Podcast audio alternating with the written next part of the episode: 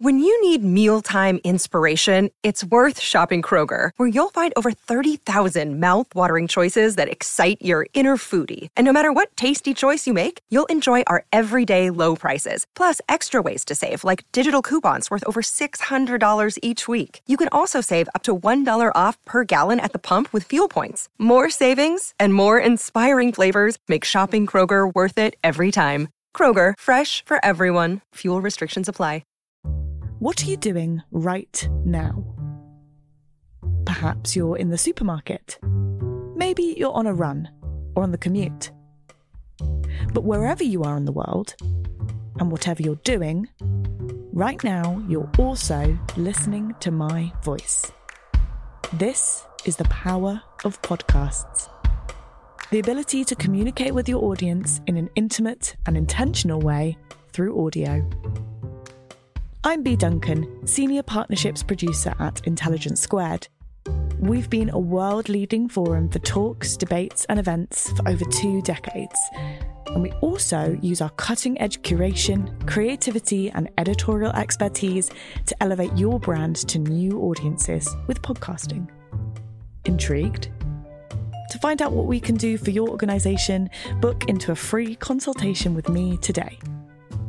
Find out more by going to www.intelligencesquared.com forward slash partnerships.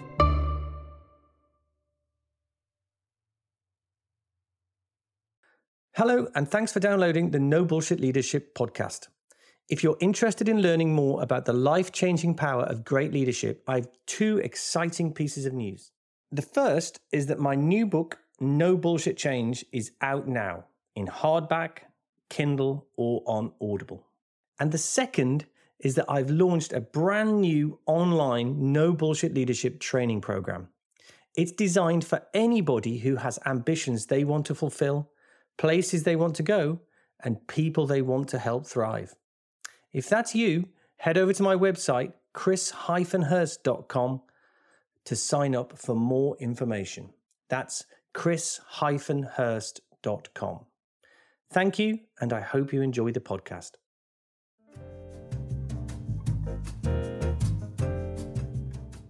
Hello, I'm Chris Hirst, and welcome to the No Bullshit Leadership Podcast, brought to you by Intelligence Squared. Leadership is difficult but not complicated, and I want to help you cut through the bullshit and get to the heart of modern leadership, which, put simply, is the power to get stuff done and make stuff happen. In each episode, I'm joined by a different inspirational leader who is doing just that, leading change in their worlds of business, sport, or politics. Kate Mosse is an award winning novelist, playwright, and non fiction writer. She's the author of nine novels and short story collections, and her books have been translated into 38 languages and published in 40 different countries. She's also the founder director of the Women's Prize for Fiction, the largest annual celebration of women's writing in the world. She's been executive director of the Chichester Festival Theatre and deputy chair of the National Theatre. Prior to becoming a writer, she worked in publishing, her final role as publishing director at Random House. Her latest book, Warrior Queens and Quiet Revolutionaries, how Women Also Built the World is a celebration of unheard and underheard women's history. Welcome to the podcast, Kate. Lovely to be here, Chris. So, Kate, you're, I believe, a historian by training. You've written a great deal of historical fiction. What was the inspiration for your latest book? Well, it, I'm, sadly, I'm not a historian by training, but I am curious. And I love history and I've always read a lot of history. And it's partly because without knowing truly and genuinely where we've come from, we, we cannot make the right decisions now about how we should live and what the future will look like. So history is so important and we see it. Sadly, we're seeing it so very clearly at the moment on our television screens and the radio um, that people use, leaders use a false narrative about history to justify their decisions and their behaviors and often their prejudice and their bigotry and worse today. So it matters that we tell the whole story, not just a partial story. So with Warrior Queens and Quiet Revolutionaries, I was publishing my ninth novel. I've just finished a tenth actually into lockdown and into the most depressing lockdown in a way when it was winter and we realized our political leaders were incompetent at best and possibly corrupt at worst. And in the middle of that, I was trying to publish a novel and I love going out and about and meeting readers. And that was not going to happen. So I wanted to do something to celebrate.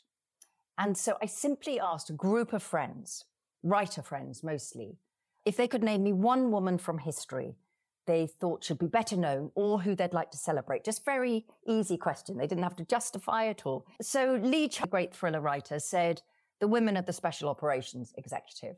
Professor Kate Williams, who's a royal correspondent and a novelist, she said, oh, I think Murasaki Shikibu, who is the Japanese woman in the mid- medieval period, exactly credited with writing the world's first novel. And did anybody give you a name at that stage, at that sort of nascent sort of stage? Did anybody, or indeed did multiple people, give you names that you went, oh God, I've never heard of her? Yes, yes. Now, that was in a way the point, Chris, because I have spent 40 years as a campaigning feminist. And I write women's stories on the stage, in nonfiction, in fiction. And with the Women's Prize, my entire life has been about standing shoulder to shoulder with other women and amplifying other women's voices in different ways. But yet, there were people being suggested I'd never heard of. So, for example, when I took it outside of the group of nine or 10 people that I had approached in the first place, Clare Balding, for example, mentioned Lily Parr, the great English footballer. Martina Navratilova joined in and re- recommended Katharine Hepburn. But so then I put it out on social media, and it's the only time in my entire life that I have trended as myself rather than the other Kate Moss. And suddenly there was huge numbers of people from all over the world. And then, so I got a tweet from a young woman in Saudi Arabia saying, do you know the great Egyptian feminist Huda Sha'arawi? And she had come back from the Women's International Suffrage Conference in 1923 and taken off her veil at Cairo railway station. Now, a hundred years later, women are still not allowed in many countries of the world to decide what they're going to wear. And then a, a, a, tweet from a woman in China, very brave and very difficult to get that, saying, Do you know the great Chinese writer Ding Ling, who was imprisoned by the communist regime in the middle of the 19th century for her feminist writings? I hadn't heard of her, her either. So it suddenly became within days, I had thousands of nominations from men and women all over the world. And I thought, being a writer, there's got to be a book in this. but also, for me, I'm a very, I'm positive. I've always believed in positive change and campaigning with hope in your heart to change the world rather than standing on the sidelines moaning or being driven by anger. Anger is really, really important. And we're seeing that in Afghanistan and in Iran and in America at the moment. But for me, it's about how you can positively change people's minds. And that's what my leadership, if you like, has always been about. And so I was very encouraged that most people, most normal people, away from these very complicated times of divisive leadership in almost every country, most people do want to celebrate rather than pull down most people want to say, God, did you know about this? Rather than let's attack that because we don't agree with it. So it, it was a project born out of hope, actually.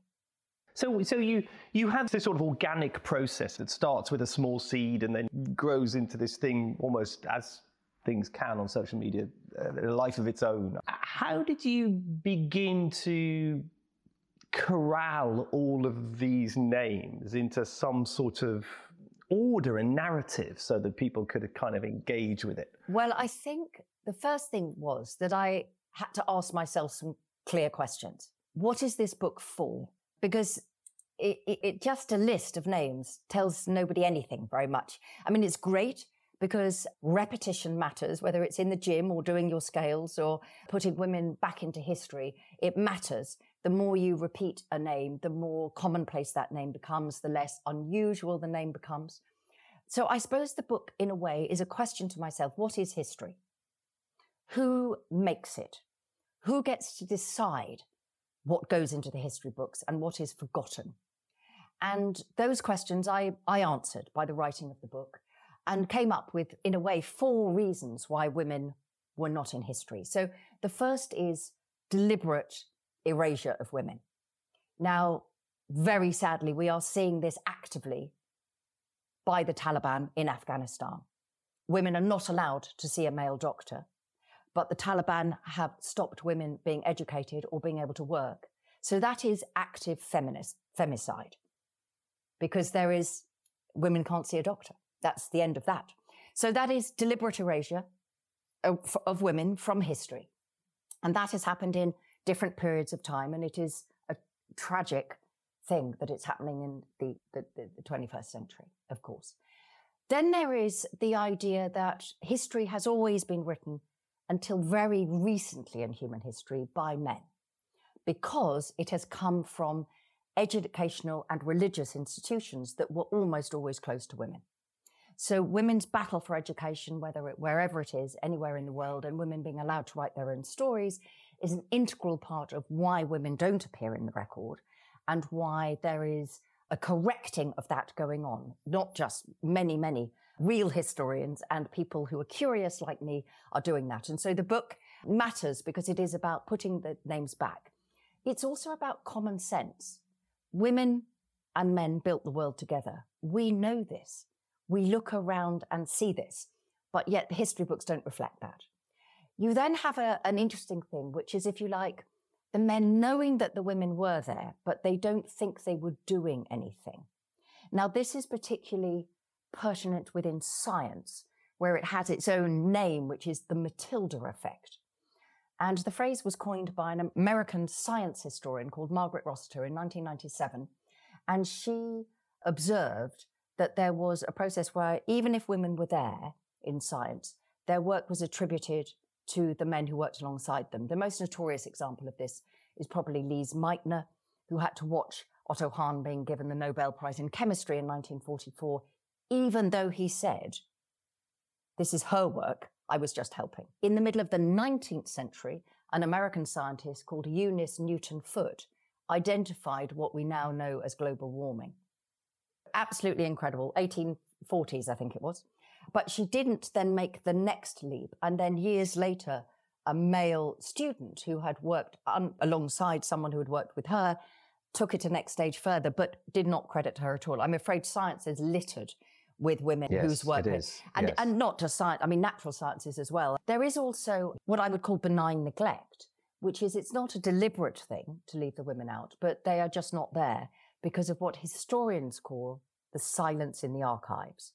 Namely, that evidence of women's work is not preserved in the first place. Yeah. So there are these, these clear different things. So the book asks that question and answers that question. And then I had this very odd moment of luck, if you will, which is that because of lockdown, I was free to look into my own family history and I turned detective. So I was looking for, if you like, a hook for my list of a thousand amazing women. And then I'd always known there was a, a relative in my family who had written, but it was always very much dismissed. It, like, as women's writing so often is, is as if it's dabbling. It's like doing the flowers in church on a Sunday. It's not real writing or profession. But because I had the time to look into my great grandmother, I discovered that far from just dabbling on the sidelines, she had been a really famous novelist in her day. She was born in 1849 in Somerset, grew up in Yorkshire in the grounds of the Baptist College, Rawdon, and then lived for all of her married life in London and died in London in 1932. And so she was my father's granny, and he knew her. She was old, yes. I come from a family of long living women, and uh, she was Gladstone's favourite novelist. So when her most famous novel, The Vicar, yeah, Vicar of Langthwaite was published in 1893. When it was reprinted, there was a foreword from Gladstone saying a new novel from Lily Watson is to be celebrated and shouted from the rooftops. And he wrote to the Times to say so. Now, this gave me my in, if you like, to the book. She was really famous in her day. Yet now you will not find a single reference to her anywhere. All of her books are out of print. You can't find any reference to her articles. And that made me ask myself if a woman like that disappears, what about everybody else? Because I had, well, not naively, but in a way had thought that the people who had disappeared were just, they weren't very well known in their day either. And what I discovered was that most of the people that had dis- women who are not in the history books were really well known in their day. So it was a matter of recording of history, not their lack of profile, if you like, at the time. And so that is a very different thing from just people not knowing about what women are doing. And it's a very interesting thing that, as I was writing the book, that became clear to me was that there is a very powerful narrative of the one extraordinary woman who is different from all other women. So the history books do allow the Joans of Arcs and the Catherine de Medicis and the Catherine the Greats and all of these people. They allow some of the women from the SOE, you know, wh- whoever it is. But they peddle the narrative that they were exceptional, not usual women, i.e., that all most women just sit around doing nothing. But every now and again, and quite often, the, the, the story goes quite literally with Elizabeth I. I have the heart of a man, the body of a woman, but the heart of a man. But we know this isn't true. Women are easily as strong and as determined and, and enduring as men. And that was a very interesting thing. So, for example, Rosa Parks, incredibly important woman, extraordinary woman in every single way. But she was far from being the only freedom rider. So, Rosa Parks, we know the story Alabama, Montgomery, bus protest 1955, refused to give up her seat and moved to the back of the bus, which the racist Jim Crow laws of the South insisted upon. But what about Pauli Murray, who in 1944 had refused to give up her seat? What about Claudette Colvin, who had not given up her seat nine months before? Well, the answer is that Claudette Colvin was an unmarried 15 year old black girl and was not seen as the appropriate person to be the figurehead for this campaign. Pauli Murray, back in 1944, was, as she described herself, an in betweener, what we nowadays would probably call a non binary person. And she was not seen as an appropriate person. There were too many other complicated issues.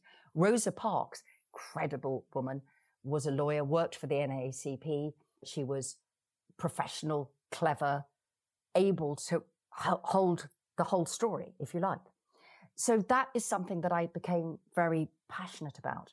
The idea that by raising up one woman at the expense of all the others is, is also damaging to the story that it is all women and all men working together, not just all the men and one or two very special women. So, in writing the book, who was the person that you didn't previously know, who you discovered through this process, who struck you in whatever way, whether that be moved you, inspired you, stayed with you the most? There are so many. I, w- I will pick as an example the Edinburgh Seven. The most famous of whom is Sophia Jex Blake.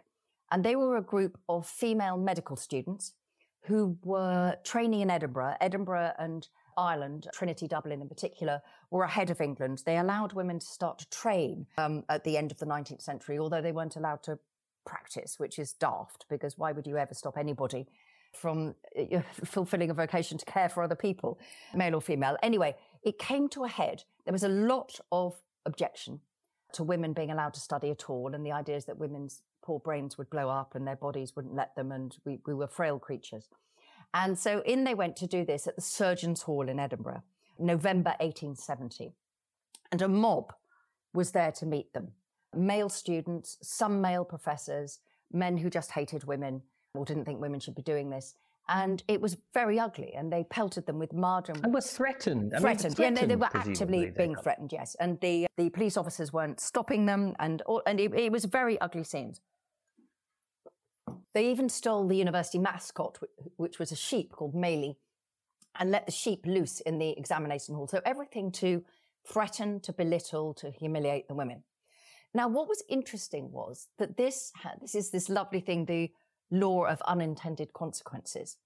Majority view was opposed to women being allowed to go to university and train and get degrees and become doctors or anything else.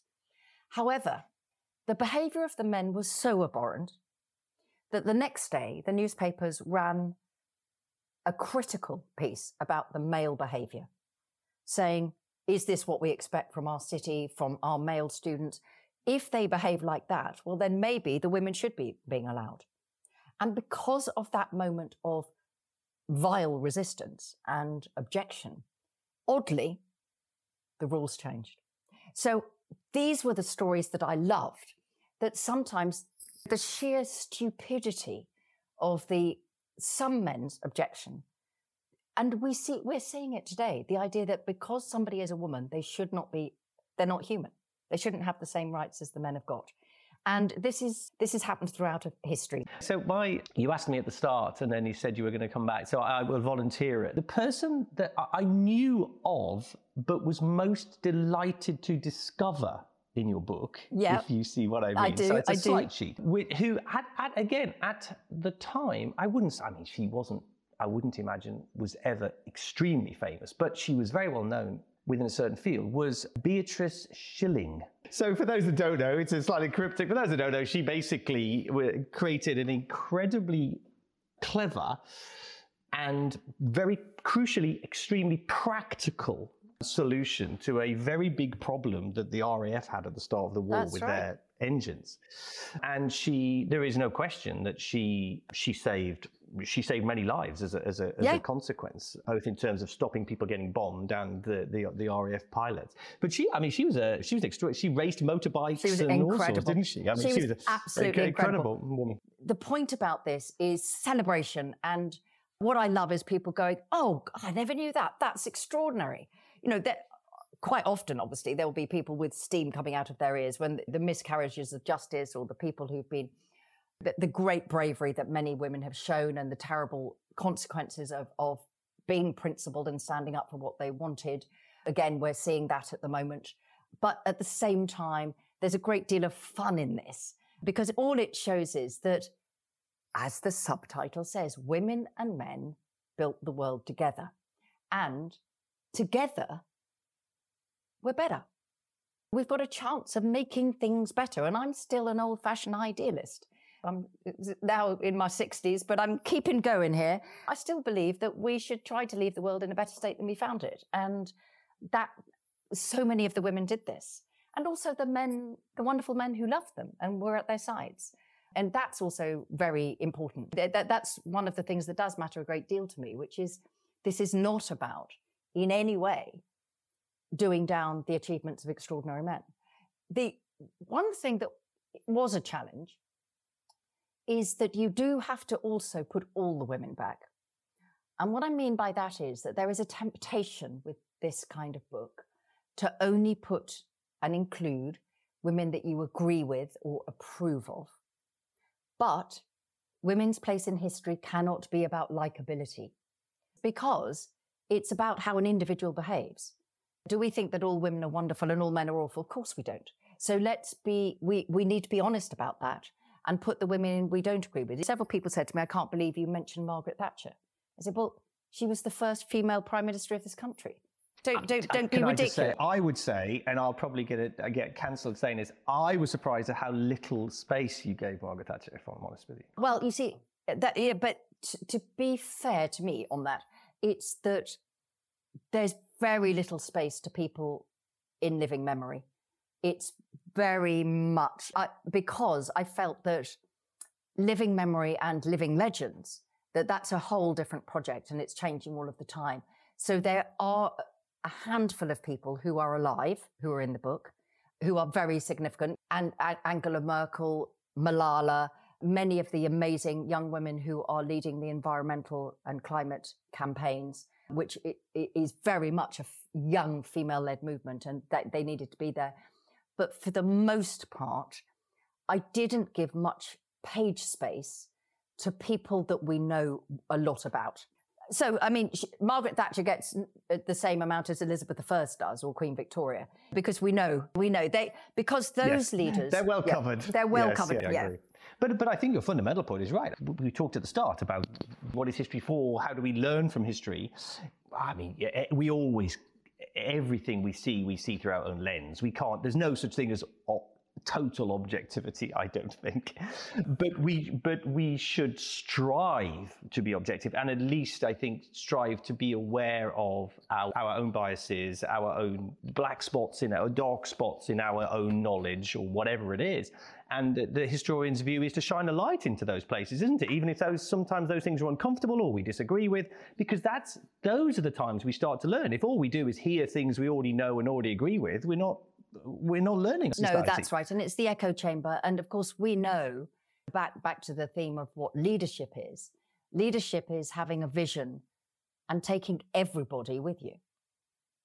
I mean, we are in a very complicated period of history at the moment. History is a pendulum; it swings backwards and forwards, and we are in the, the misfortune to be being led by people who are governed by self-interest rather than public good. And this isn't the only country that it's happening in, but it is very marked at the moment compared to some periods of history. But true leadership is about how you create a, a business or a, a piece of theatre or a country that does the best for the most number of people it can.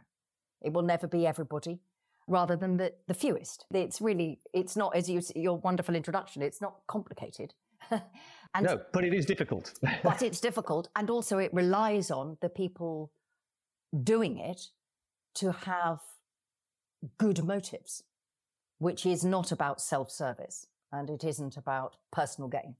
You know, that, that is the thing. The idea of public service is slightly old fashioned at the moment, it appears, but it shouldn't be because that is what it should be. I probably have quite an old fashioned view on this, but I think that certainly when we think about our politicians, I don't want to oversimplify a very complicated uh, arena, but I think that we will start to thrive as a society when our politicians remember, rediscover, whatever word you want to use, that they are there in service of the institutions of the country and the state, not the state and the institutions being there in service to them. Which doesn't mean that things can't evolve and change. Things always have to evolve and change. It's, it's not an argument for sort of either small c or, or, or, or capital C conservatism necessarily. But, but, but I think it's about that sense of service uh, to something bigger than me as an individual. Yes. And also, the, I totally, totally agree. And it's also about good governance and good leadership and is often about compromise, how well you can find a compromise that works. Autocracies, dictatorships, they serve a very, very narrow band of people and they actively demonize everybody else. That, that's how they survive. So that's about power, not about service. And that was one of the things when I was writing the book that I, I discovered so many of the women were essentially putting their own lives in one way or another. It could be actual death threats or it could be their opportunities. But they were prepared to sacrifice those things for the good of all. And that is extraordinary. And not, and as your point about the exceptional people, not everybody can do that or is in a position to do that or wants to do that. But I did notice that there were characteristics, that kind of sense of vision, of single minded purpose. I am going to train as a lawyer, even though they don't want to let me in, for example. Or I am going to carry on the amazing Rita Levi Montalcini, who was a Jewish Italian scientist, who, of course, as the racist and anti Semitic laws started to come into play in Italy, was not able to teach at the university, she continued to do all of her experiments in her bedroom until they managed to flee to America. And then American University gave her a lab to repeat all of these extraordinary experiments that she had done in her bedroom with all the windows covered. So the thing is that it would have been very easy to go, we just, I, I can't, I can't do any of this because I'm Jewish and they're not going to let me. I think it's, it's also resilience. I think that sort of sense of keeping at it for year after year after year. People like Ruth First in South Africa, for example, one white woman sitting on her own for 20 years or whatever it was, in surrounded by Afrikaner and Boer men who hated her because she was Jewish, hated her because she was white, hated her because she was a woman, for year after year after year. The suffragettes, year after year after year after year. It's it's that. So it's not it's not just being able to burn bright this great sort of power and courage at that key moment, but it's the resilience and the stamina to keep going until you've effected the change you want to see. And that really is something. And that I spent a lot of the, my poor family, I would come out every day finishing work and go, just got to tell you. And they were like, oh God, it's another another inspiring woman when all we're doing is making a piece of cheese on toast in our slippers. Well, look, there are so many things that we didn't even get to talk about, and I promised we'd finish on time. So, so I will hold uh, that promise. But I, I, it was so fascinating talking about all the incredible women that you've discovered, rediscovered, uncovered, and, and uh, in through your book. We could just keep going. So I wanted to say a huge thank you for your time. I found that incredibly inspiring. I'd urge everybody to go and buy it. I'm going to leave you with a final did you know? Did you know? I'm going to the last did you know that it's also about the whole woman, not just the thing we know. So everybody knows Florence Nightingale, nursing, lady with a lamp. But did you know that Florence Nightingale was a brilliant statistician and she actually invented the pie chart? That is my gift to you this morning. Did she? I didn't did. know that. I are. didn't know that. My did you know is uh, somewhat more, let's say, open for controversial. But but Mary Seacole, who when you mention yeah. Florence Nightingale, I think of Mary Seacole. There is a there is a, an unconfirmed, and this is very random. This this there is an unconfirmed theory held by some historians that Mary Seacole somehow or other ended up caring for Nelson's daughter Horatia after who was lost to the historical record after Emma Hamilton died. Nobody knows what happened to Horatia. And I, I, read a, I read a biography that said there was some sort of te- slightly tenuous historical evidence that Mary Seacole ended up caring for her. Oh. Which what, well, a, what a fascinating story to try and unearth that really would be, but there you go. Okay, Kate. So I um, absolutely loved having you on. It's great to see you again. It's a great book, and thanks for all the inspiring stories. Brilliant. Thanks for having me.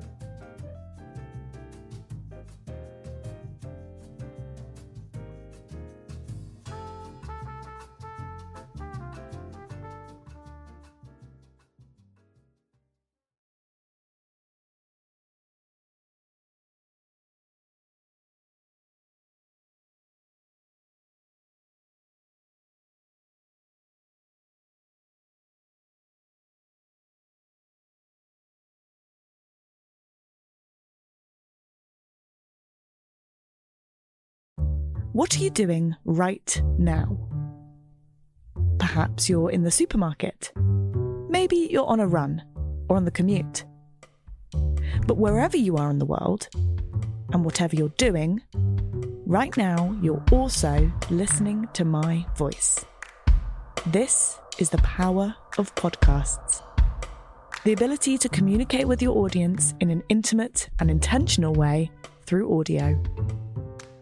I'm Bea Duncan, Senior Partnerships Producer at Intelligence Squared. We've been a world leading forum for talks, debates, and events for over two decades. And we also use our cutting edge curation, creativity, and editorial expertise to elevate your brand to new audiences with podcasting. Intrigued? To find out what we can do for your organisation, book into a free consultation with me today.